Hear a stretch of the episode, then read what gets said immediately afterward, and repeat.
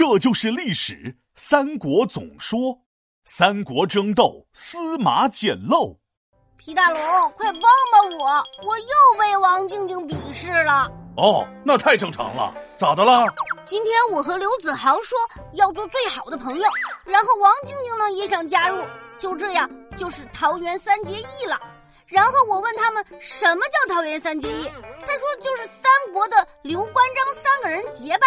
然后我又问他三国是什么国家，在哪个大洲，然后，然后，然后我就被他嘲笑了。皮大龙，皮大龙，连你也嘲笑我。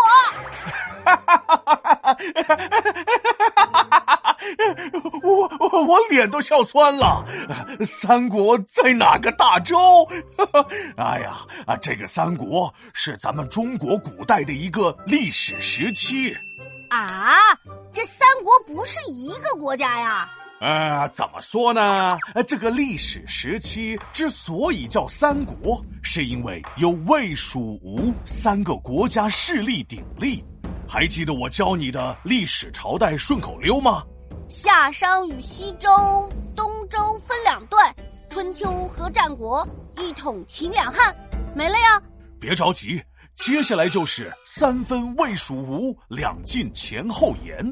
这三分魏蜀吴就是三国时期了。话说这东汉末年战乱频繁，百姓的生活每况愈下，黄巾军全国来起义，天天是各方来打架呀来打架。后来东汉皇帝一看，全国都起义了，自己的军队也打不过来呀。于是就把兵权分给了各个地方政府，各自练兵对付黄巾军。这个办法好，东汉皇帝真的是和本天才一样聪明。哎，也和你一样做事不考虑后果。各地建立起军队后，的确是把黄巾军打得够呛。但各个地方有了自己的军队以后，都想做个小皇帝。于是，全国形成了军阀割据，其中最强大的就是董卓的军队。这个董卓是天生性格非常残暴，谁不听话把谁灭掉，自己的野心大到冒泡，想得天下把皇帝废掉。哎呦，哎呦呦呦呦呦呦，这小董卓挺狂啊！啊，那怎么是挺狂呢？那是非常的狂。因为董卓太过残暴，天下诸侯上蹿下跳，联合一起组合出道。其中曹操堪称大炮，有勇有谋，把董卓干掉。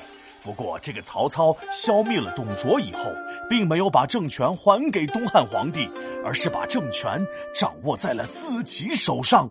那东汉皇帝肯定很不开心吧？哈，不开心。那不仅他不开心，军阀势力里的刘备势力和孙权势力也不开心。刘备和孙权又是谁呀？刘备是东汉皇室的一个亲戚，他当时领导关羽、张飞等人在西南建立了蜀汉政权。王静静说的“刘关张桃园三结义”就是指他们仨。哦，原来是这样。另外一支力量是孙权领导的，在东南建立的东吴政权。后来曹操死后，曹操的儿子曹丕废掉了东汉的皇帝，自己称帝，也就是历史上的曹魏政权。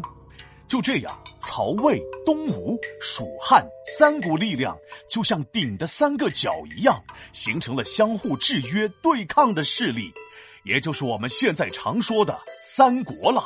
那后来到底谁赢了呀？后来，嘿嘿，这三家谁都没赢。曹魏的手下司马一家赢了。司马这一家人不仅消灭了东吴和蜀汉。还篡夺了曹魏的王位，建立了晋朝。这个我知道，成语就叫“鹬蚌相争，渔翁得利”。哎呦，厉害呀！这小成语用的也确实挺恰到好处的。皮大龙敲黑板，历史原来这么简单。东汉末年分三国，战火纷飞呀，难生活。三国鼎立魏蜀吴，彼此对谁都不服。最后司马来得利，结束三国，建西晋。